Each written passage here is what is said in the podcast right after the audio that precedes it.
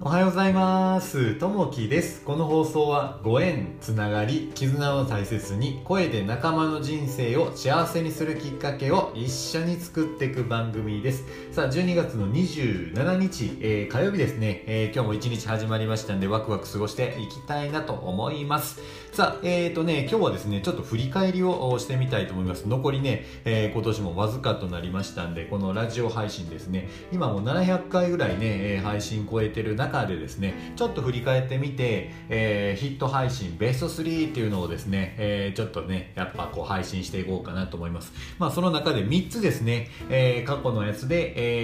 えちょっとご紹介していきたいなというふうに思います。えっ、と、そのヒット配信ベスト3、えっ、と、1つ目はですね、え与えられた役割、えーこれがですね、124回目ぐらいに配信したやつなんですけれども、まあこれどんな配信作かというとですね、適材適所というふうなこう話をしても、えーしました。で、これ何かというと、まああのまあ人はそれぞれね、えー自分の経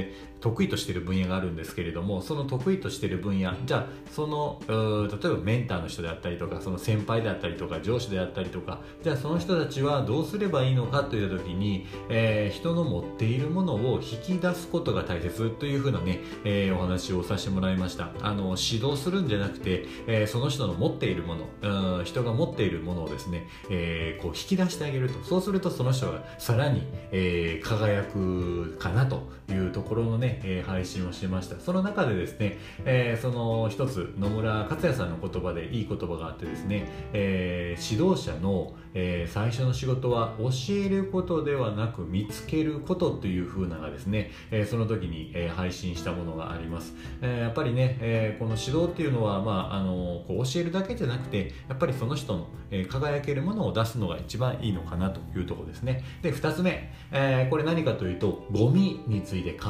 えるというところですね、えーこれが204回目のこう配信になるんですけどさゴミについていっぺん考えてみようというところで、えー一つの経営者の方から聞いたお話で物を大切にするということをですね言ってらっしゃいました。その中でうんと車を大切にすると、えー車って大切乗ったりしてますかね？車乗ったりした時に、えー車を大切にしてますかね、えーこれね、えー結構大事なところということで教えてもらったんですけど、えー車を大切にするというのをしてらっしゃる経営者の方がいらっしゃってじゃあ乗る前乗った後にありがとうを言ったりですね車にこう感謝の意味でキスをするとかですね、えーそういったことをね、えー教えてもらったとというふうな配信ですね、えーじゃあそのゴミを大切にするゴミについて考えるというところでまああのスーパー行った時とかエコバッグを使ったりとか、えーいうとこですね、まあ、5つの大切なことで減らす再使用、えー再利用やめる修理するというところがあるというふうな話をさせてもらいました。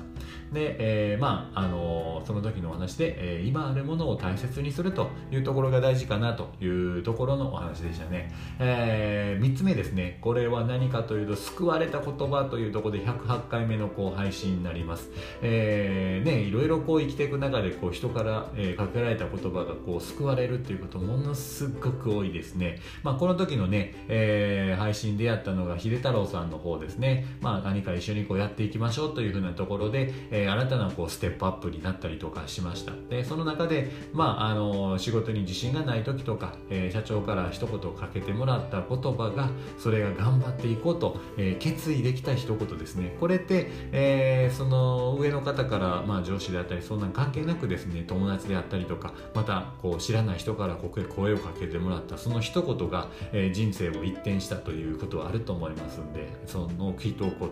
が、えー自分がかける一言がその人の、えーなんかねパワーになったりとかまたかけられた言葉が自分のパワーになったりとかその一言一言っていうのはものすごく大きいなというところですね。でこのの中で、えー今日の一言っていうところで、えー年を取ったから、えーこんなことはできない。そう思ったら今すぐやった方がいいわとマーガレットさんのお言葉をですねちょうどその時入ってきたので、えー配信しました、えーやっぱりねこうやっていこうと思った時にね、まあ、今年、えーこれでもうすぐ終わりになるんですけどまた来年からさあ次は目標を決めて次は何しようと、えー言った時にですねやっぱりね、えー一緒にやってくれる人、えー人からこうかけられた言葉そんなものが早めになるというふうなものがあると思いますんでね、えーそれをね、えー人にこう配信して、えー人に伝えていけるとまたいいのかなというふうに思います。さあ、えーとですね、この後ですね、またあの、プレミアム配信の方またしていきますので、またよかったら、えー、聞いていただけたらなと